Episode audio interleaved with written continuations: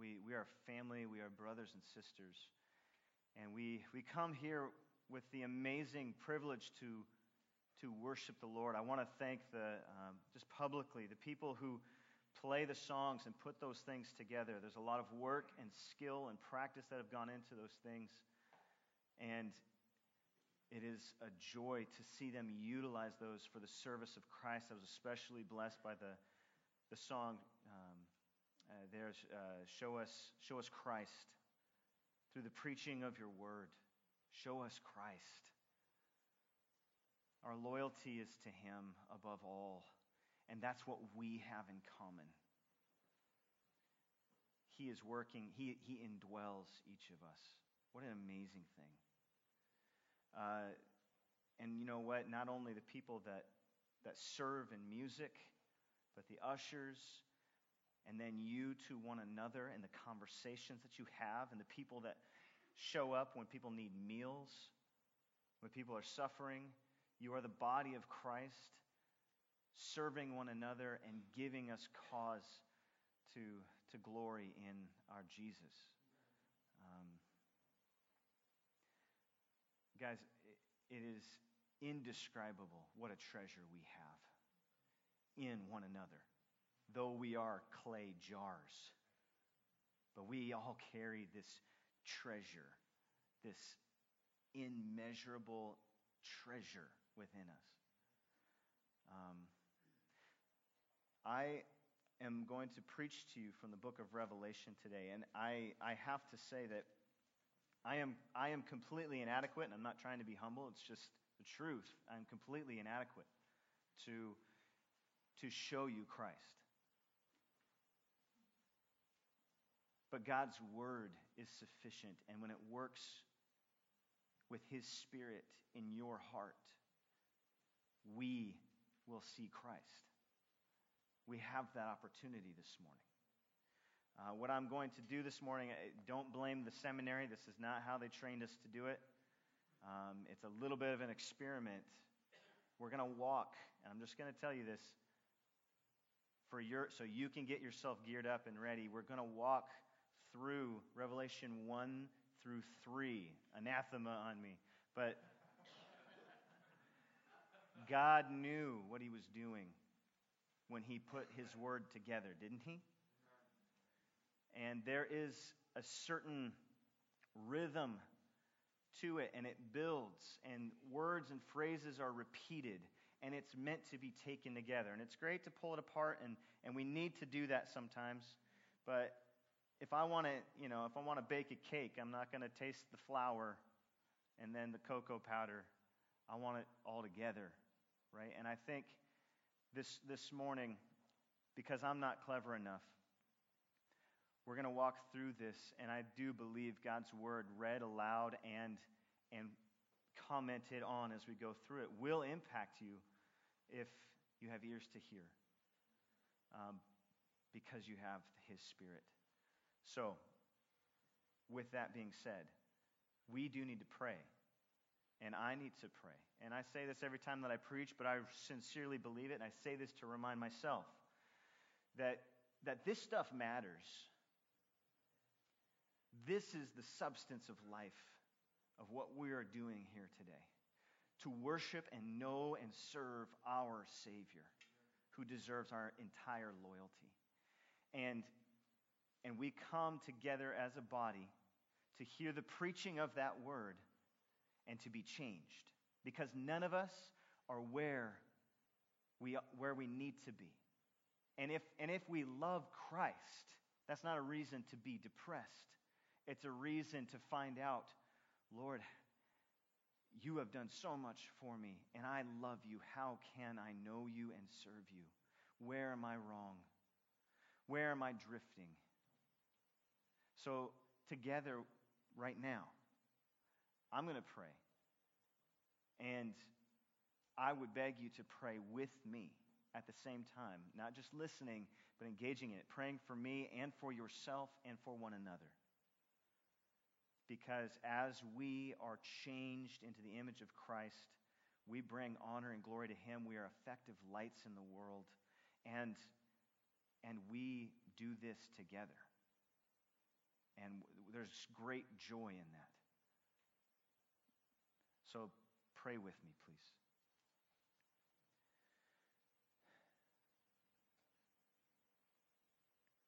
Lord Jesus,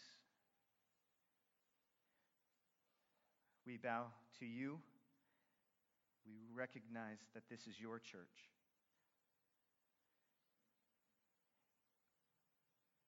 Lord, we love you and we long for you and we want to know you. Father, show us Christ, not just in, in hearing it and preaching it, but in, in it making its way into what we believe and how we view life.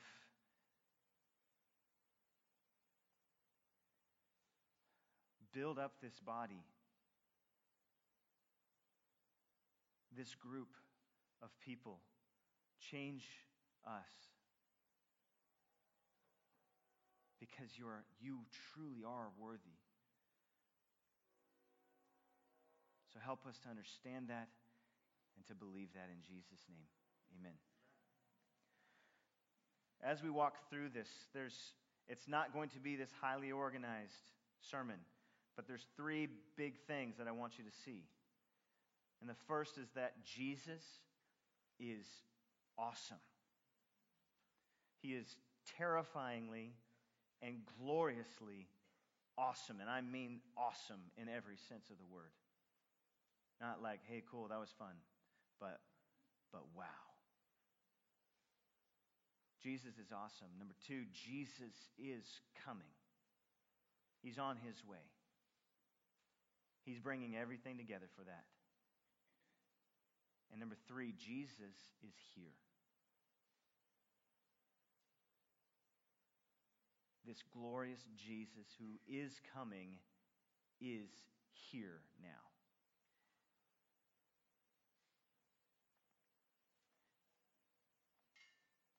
Revelation 1, verse 1. The revelation of Jesus Christ, which God gave him to show to his slaves the things that must soon take place. He made it known by sending his angel to his slave John, who bore witness to the word of God and to the testimony of Jesus Christ, even to all that he saw. Blessed is the one who reads aloud the words of this prophecy. That's me. Blessed is he who reads it aloud.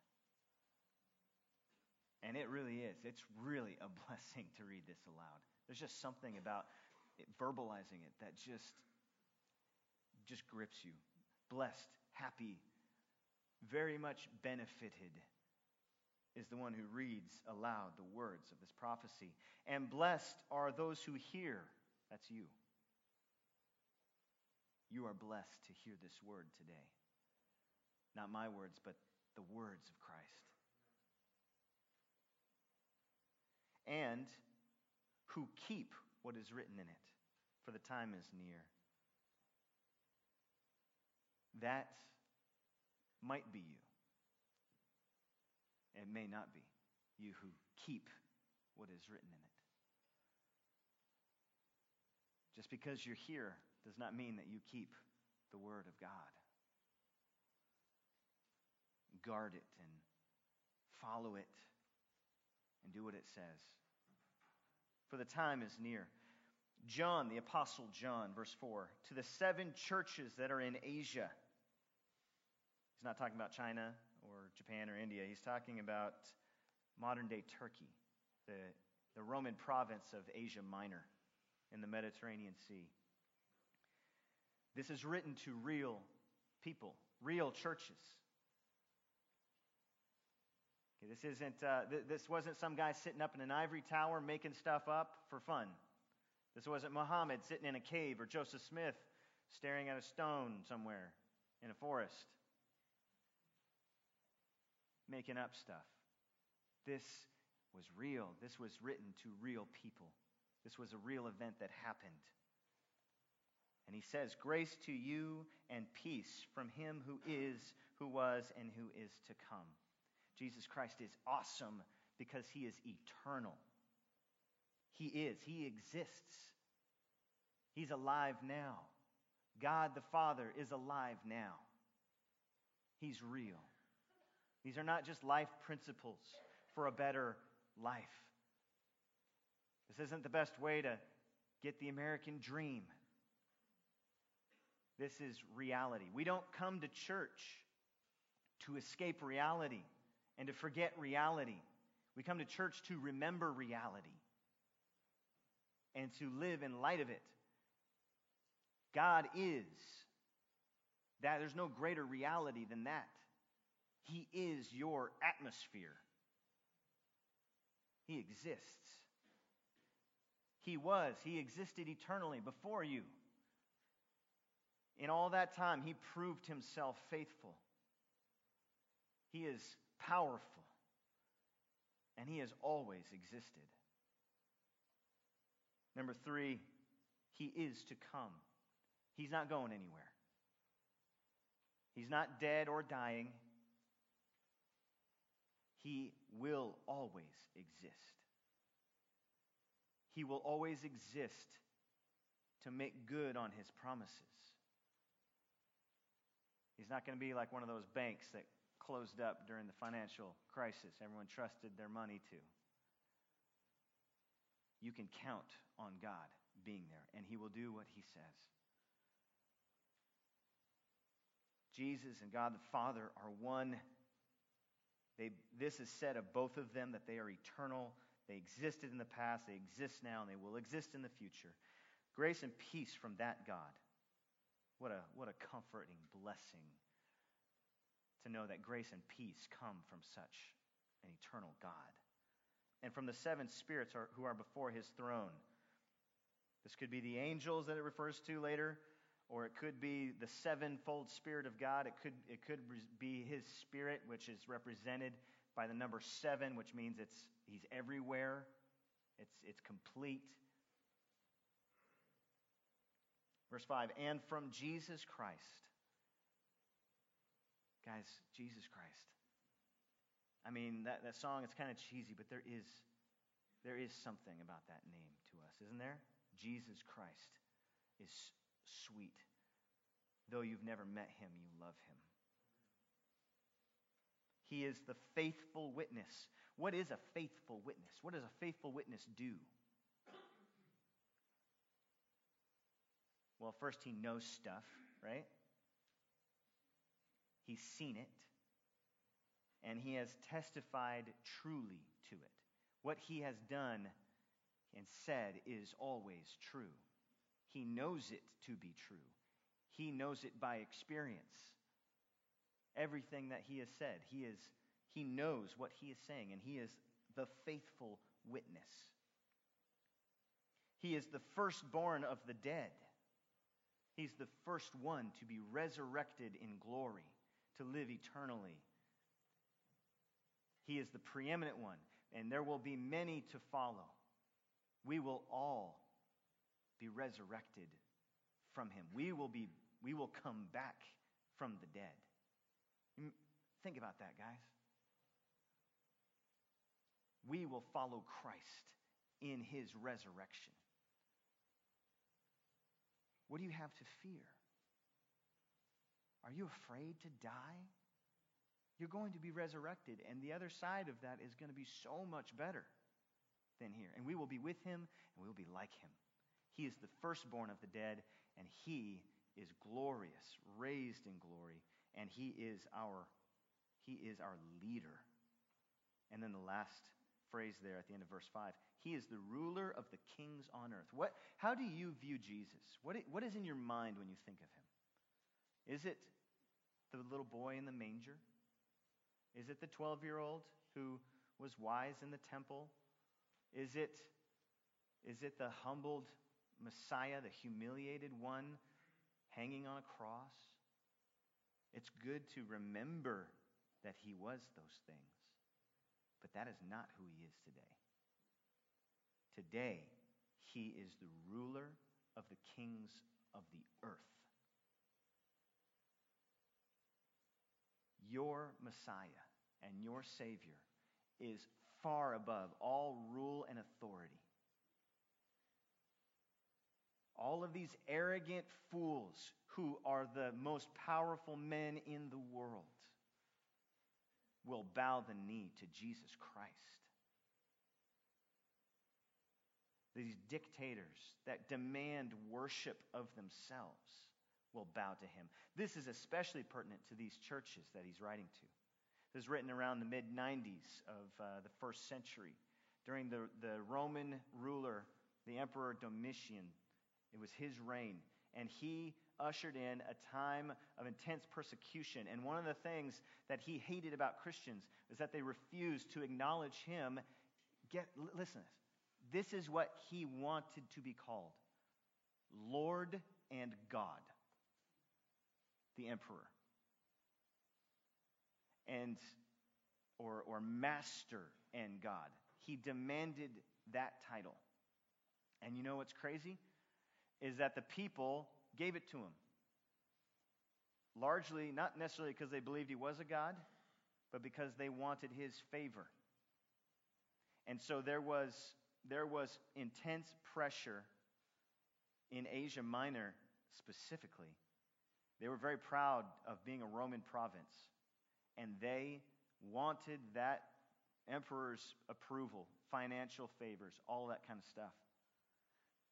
And they put the pressure on believers to bow the knee to Caesar, to call him Lord and Master. And some of the Christians were, were doing this, kind of saying, okay, I'll do this outside, but in my heart, I'm still a Christian. Because they were afraid of the persecution, afraid to lose their financial status, whatever it was. This is incredibly important to remember that Jesus Christ is the ruler of the kings of the earth. And they are serving his purposes. They are not outside of his rule. Our president, uh, for all the crazy stuff that he is doing, is not outside of the control of God. Our current presidential candidates, arrogant as they may be, will one day bow, and they are doing His will. That's pretty amazing. We serve a glorious Savior who rules the kings of the earth, and one day He will dash them like a potter's vessel. He will rule over them like a rod of, with a rod of iron. These arrogant men. Jesus is also awesome because of this. Verse 5 To him who loves us.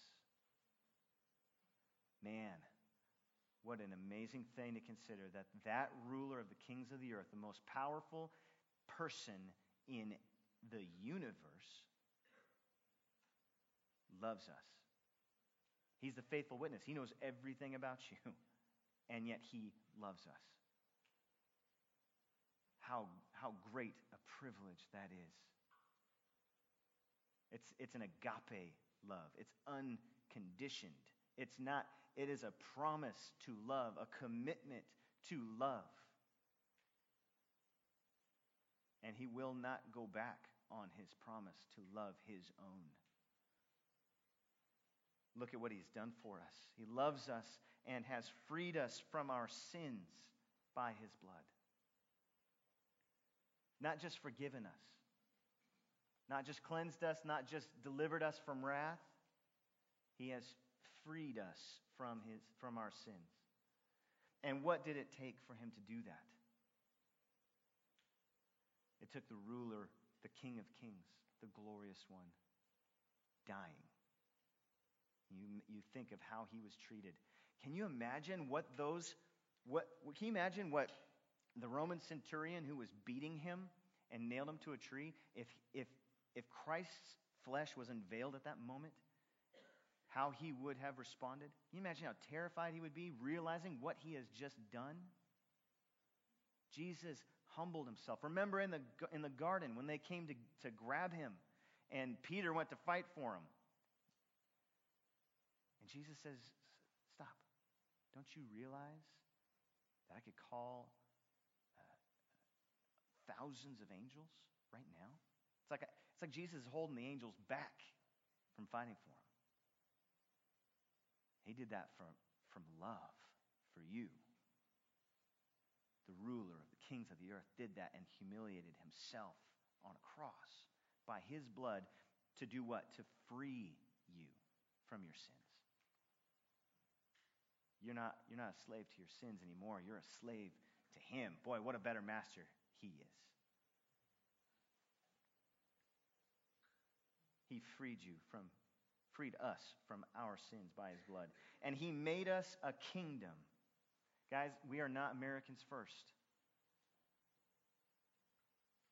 We're not fighting for the sovereignty of the United States.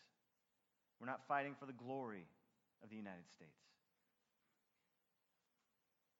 We are a kingdom of God. No matter what. That, that crosses all borders and cultures. That is where our loyalty. And not only are we a kingdom, but we are priests to God. Do you know what is a priest? It's someone whose entire occupation is taken up with serving God. He is set apart completely for service to God. You are a priest of God. I am a priest of God. That's our relationship to Him. We are priests. The priest's job also was to connect man to God. He would offer the sacrifices, he would teach them the law, he would make purification. We are, we are people set apart for service unto God whose purpose is in this world to declare his excellencies so that people might know the greatness of Jesus Christ. We don't live we don't have happy Christian marriages so people can think that we're awesome. That's not the point. So that we have a pleasant ride through the world. That's not why we do this. Why, why, do, why do you do this? Why do you obey? Why do you, why do you show up to church? Why did you come today? Was it to get tips to live out the Christian American dream? Or was it to know Jesus Christ and be a servant set apart unto Him so that you go out into the world as His priests, ambassadors for Christ? Why are you studying what you're studying? Why are you in seminary? Is it this? This is something that this is something that I, that uh, I, I'm concerned about, and I watch in my own heart. And then, as we go out into this Christian world, the, the Christian the Christian communities that we are a part of, that often we can stand up for sound doctrine and exegetical teaching and expositional preaching and and uh, biblical counseling for our own glory because it makes us feel like we're right. And it has nothing to do with Christ. It has nothing to do with love for Him. Jesus Christ is everything. And He has freed us from our sins, made us a kingdom and priests to God, to His God and Father. To Him be glory and dominion forever and ever. Amen. We are constantly growing and wanting that to be true. That our desire would be that He be glorified and that He have control his glory, His control. God, do with me what you want. Kill me now or use me for 80 years. Do what you want with me. Do what you want with the world. Glory to you, dominion to you forever. Amen. Verse 7. Okay, so Jesus is awesome. And we'll have more stuff to look at with that in a minute. He's awesome. He is coming, number two. Verse 7 Behold, he is coming with the clouds, and every eye will see him, even those who pierced him, and all the tribes of the earth will wail on account of him. Even so, amen. Behold, he is coming. He's coming on the clouds. He is returning. Is that part of your consciousness? That Jesus is on his way. Says he's coming on the clouds. Someday, it will be a day like this. Take, take stock. How does it feel right now? It's going to be a moment like this, right before Jesus comes over those mountains on the clouds. And he will come for his people, and he will come to judge the earth. Listen, that is our hope. That, that is the hope to which we were saved, that we would see him when he returns, to be resurrected, to be with him. Christianity is not Christianity if it's just about this life.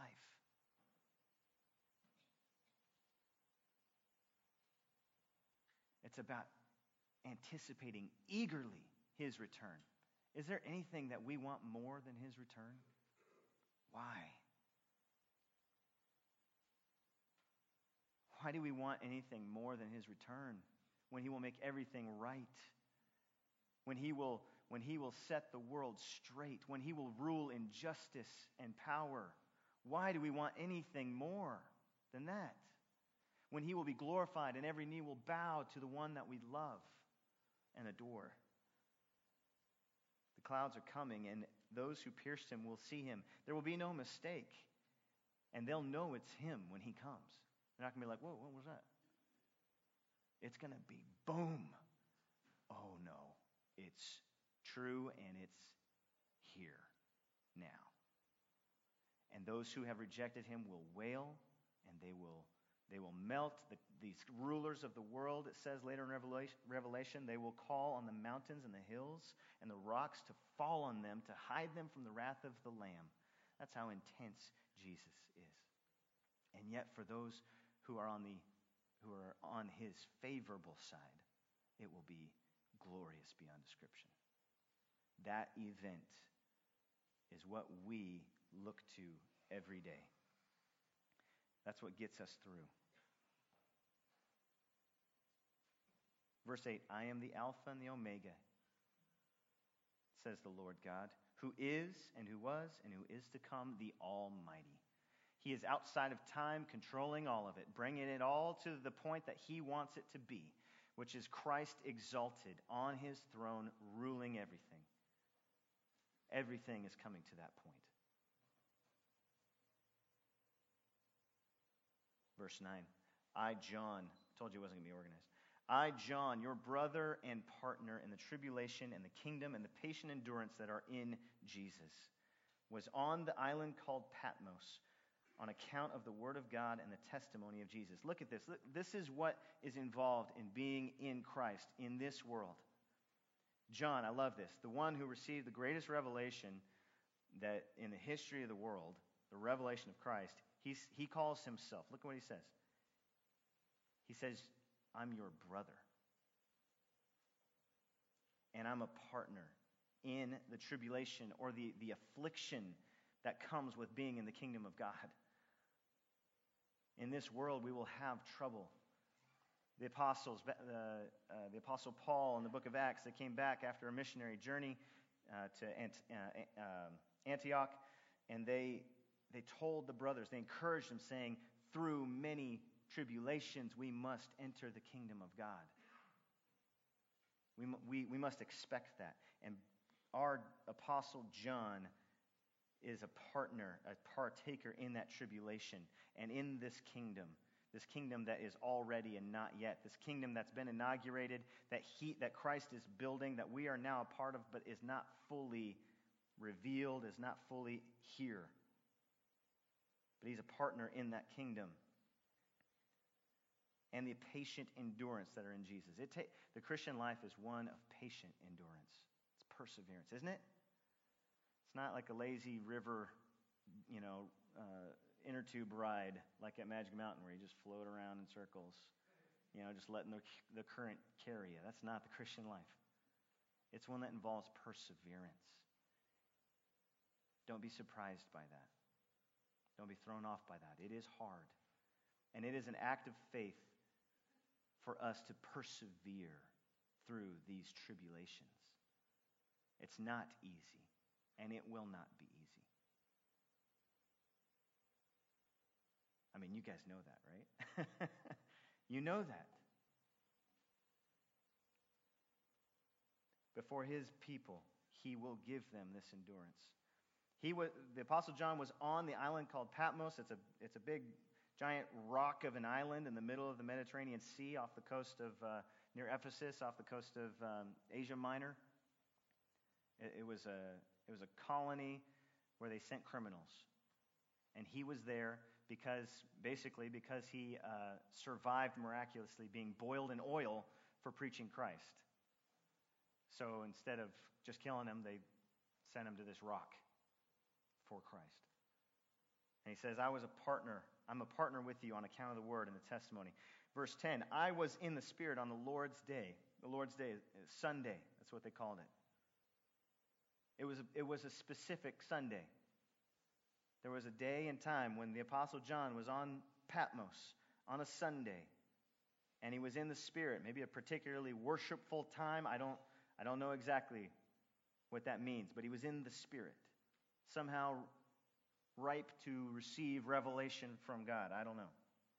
He says, I was in the Spirit on the Lord's day, and I heard behind me a loud voice like a trumpet. We just heard some trumpets here this morning. Whoever this voice was, it was like a trumpet. It was loud and rich.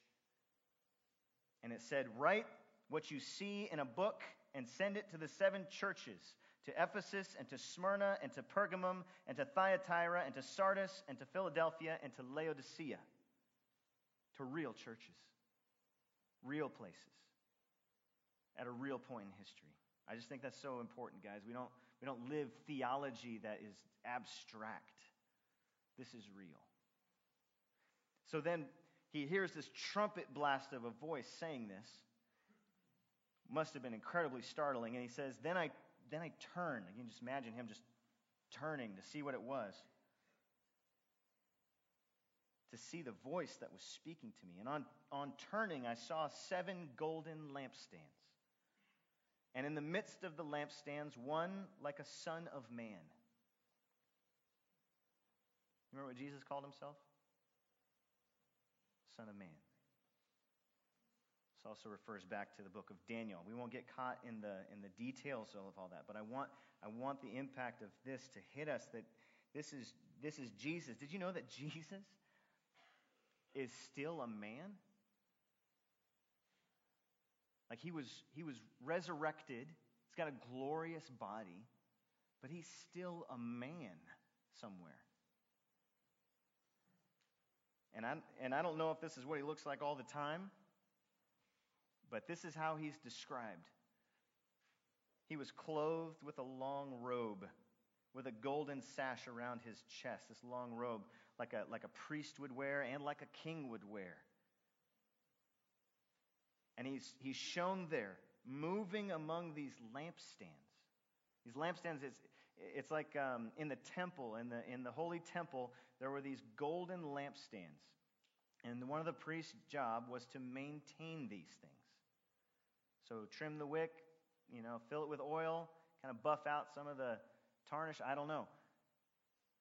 The grime that came, you know, the soot or whatever.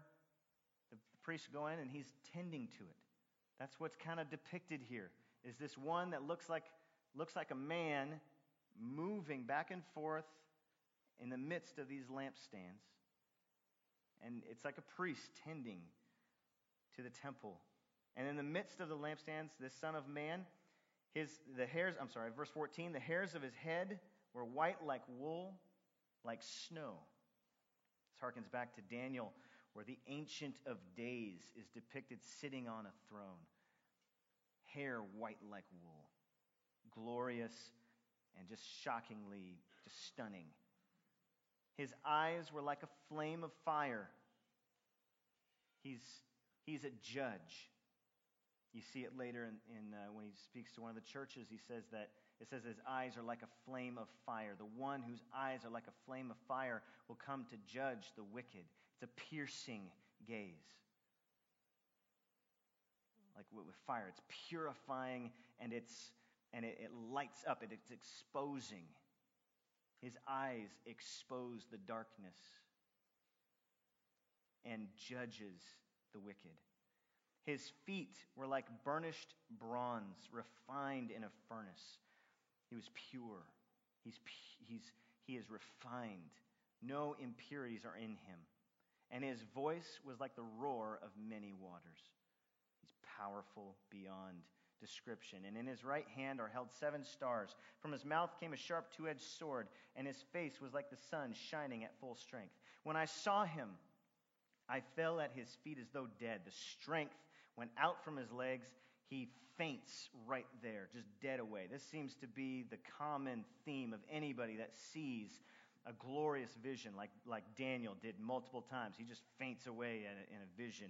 Um, uh, Isaiah, when he sees the Lord seated on a throne, he falls on his face. It's, it's intimidating. It is powerful. It is, it is terrifying. And it's overwhelming to the senses. That is the Lord that we serve. And I love this. Look at this. So he falls away as though dead, but he laid his right hand on me, saying, Fear not.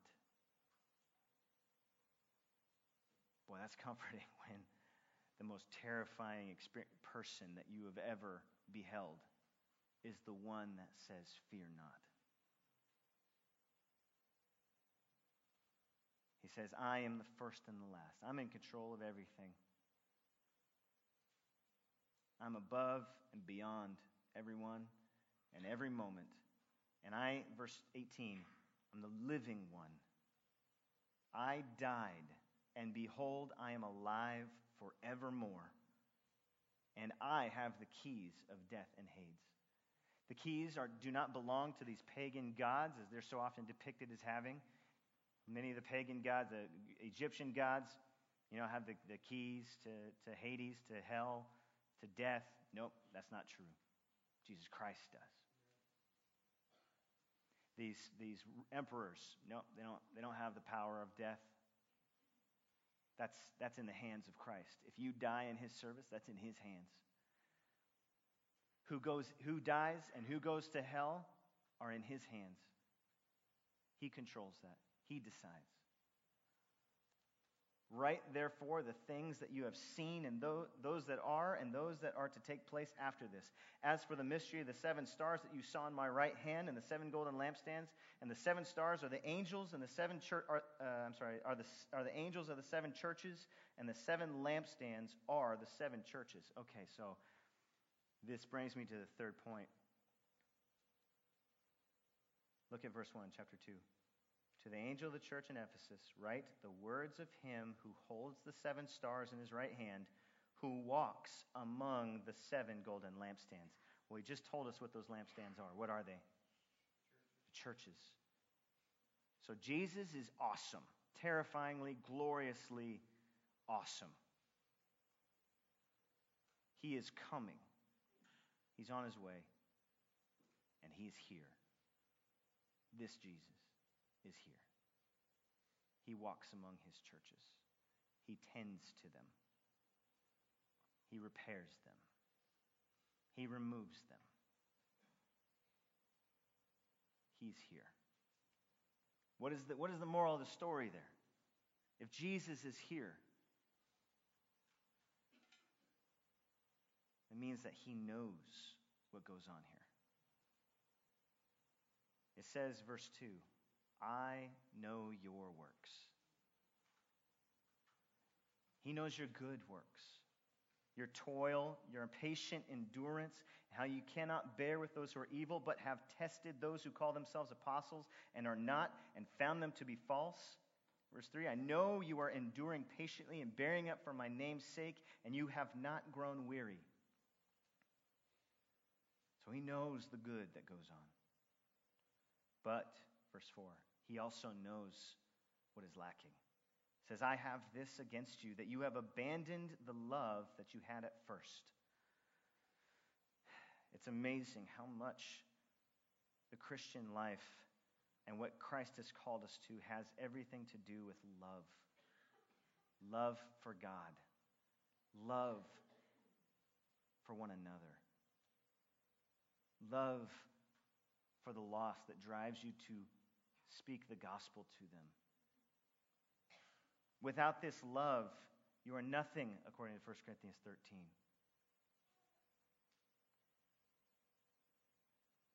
This church has been very faithful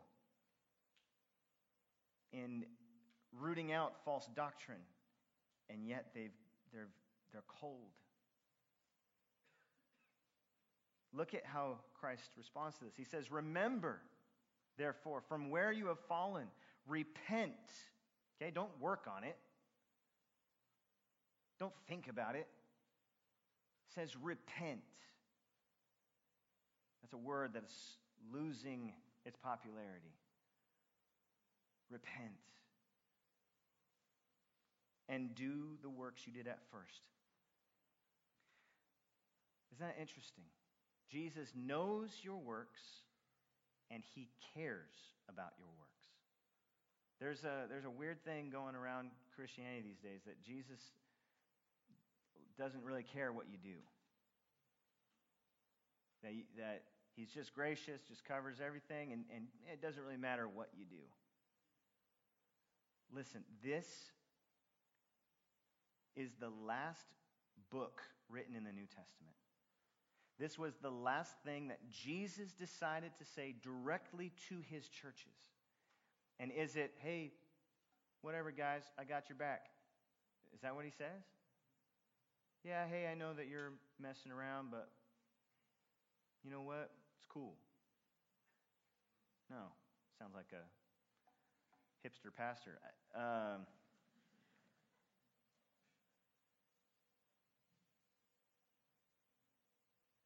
he says, I know your works. And he says, repent and do the works you did at first. I'm not saying that you are saved by your works, but those who are saved will repent when they hear this. Because look at what he says. At the very, uh, where are we at here?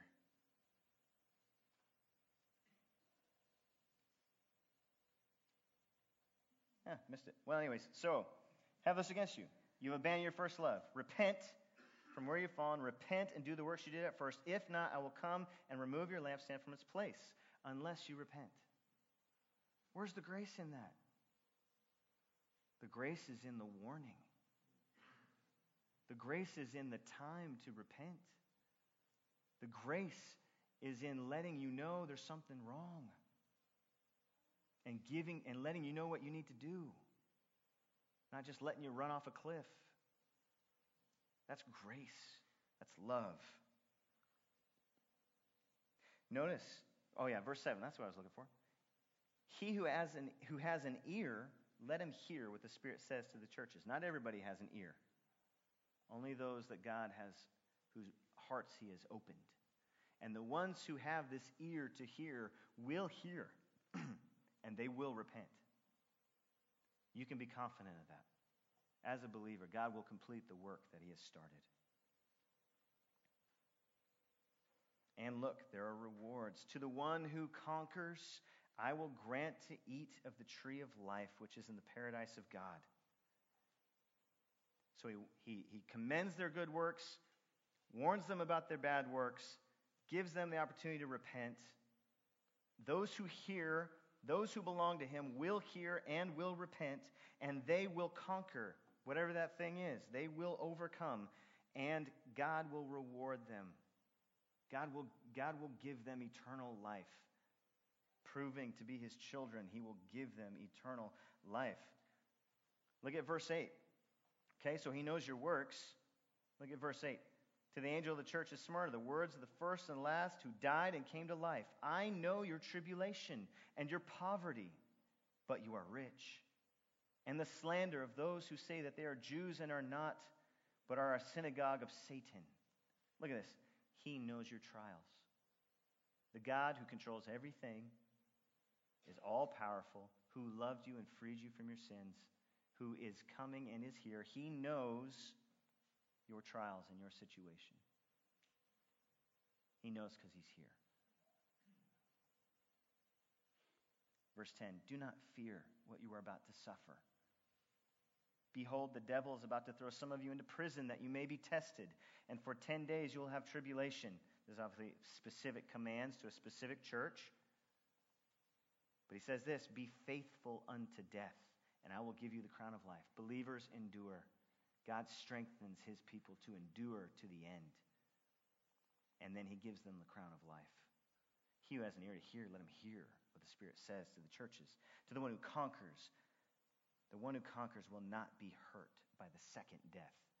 They may die in this life, but will not be thrown into the lake of fire for the second death.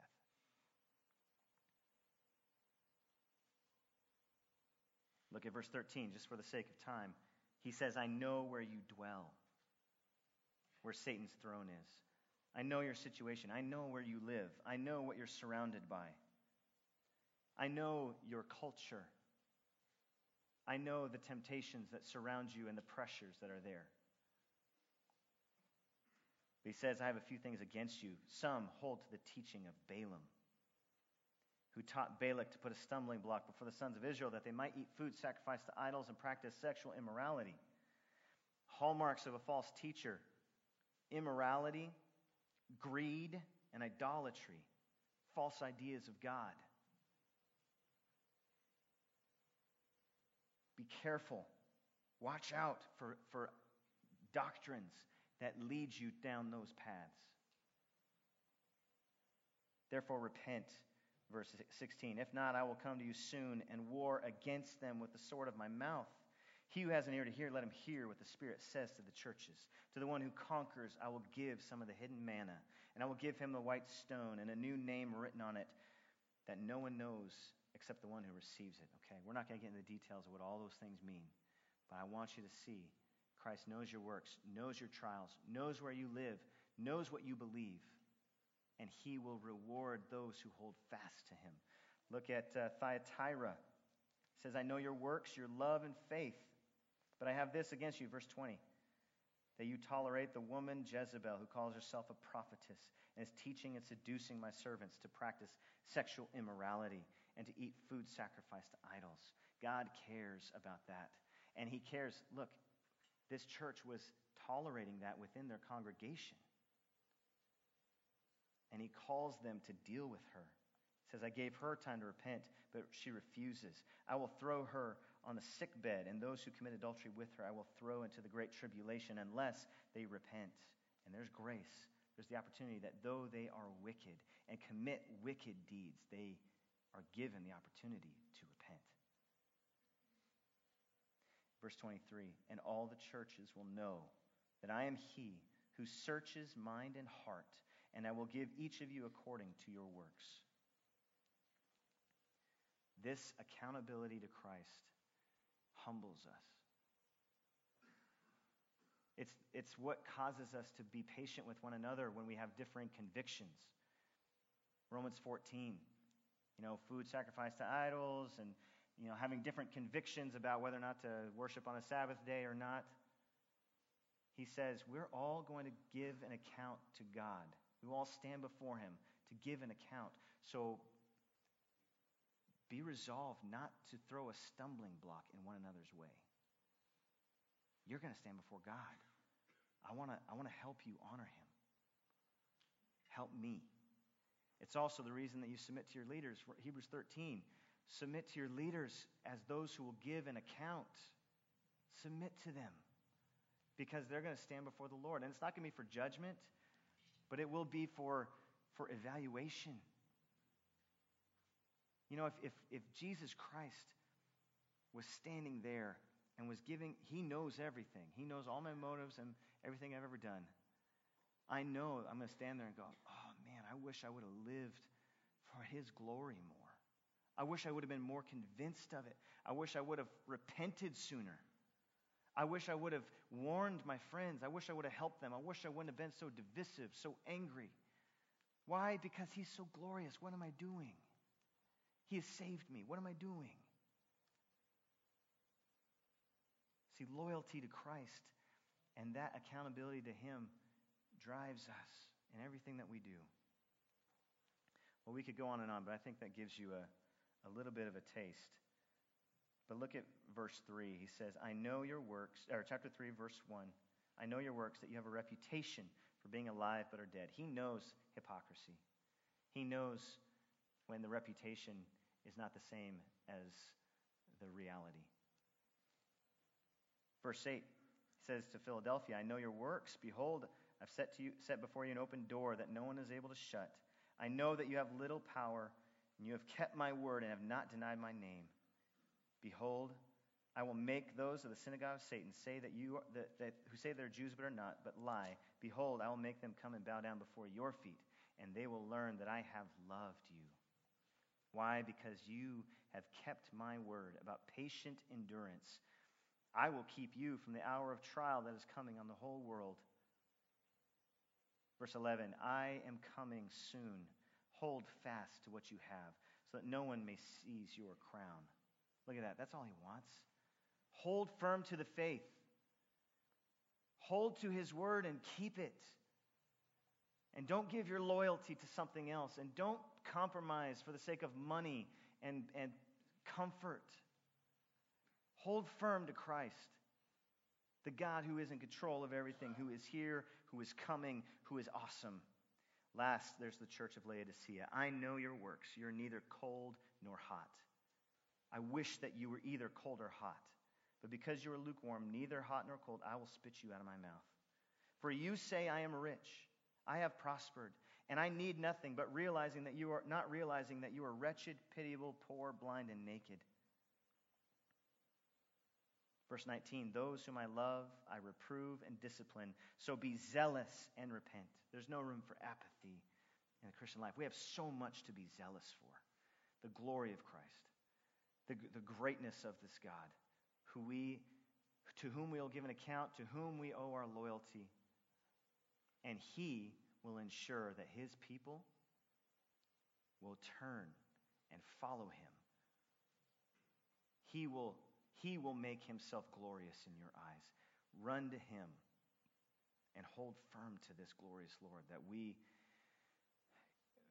we owe everything.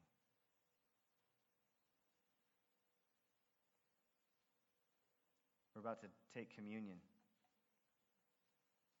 And it's not only an individual thing, but it's a corporate thing. We do it together. That we are all partakers of not only his death, but of his glory. We are forgiven and freed to live for Him. Let's bring everything into that conformity and let's help each other. Let me pray.